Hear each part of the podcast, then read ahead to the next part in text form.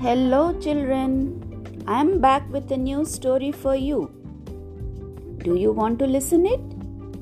Yes. So all of you be ready. The story is The Boy Who Cried Wolf. Once there was a boy who became bored when he watched over the village sheep grazing on the hillside. To entertain himself, he sang out, Wolf, Wolf, the wolf is chasing the sheep. When the villagers heard the cry, they came running up the hill to drive the wolf away. But when they arrived, they saw no wolf.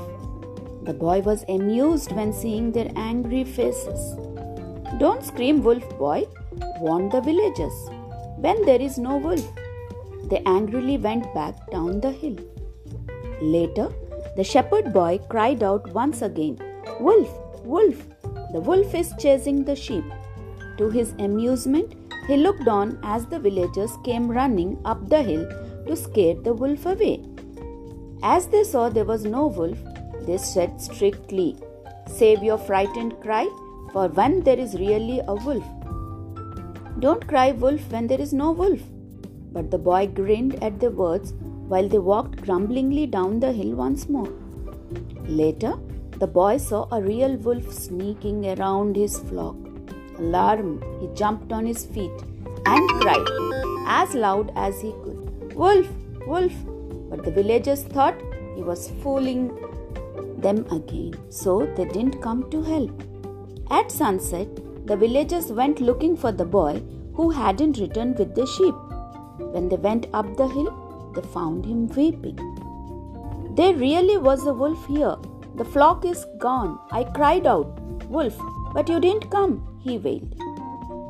An old man went to comfort the boy.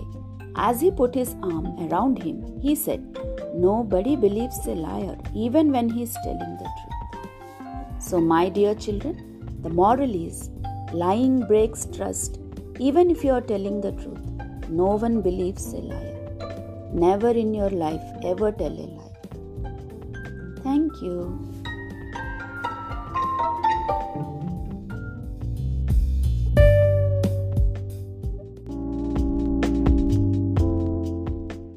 Hello, my dear children.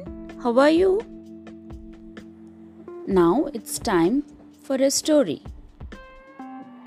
Yes, the name of the story is The Needle Tree.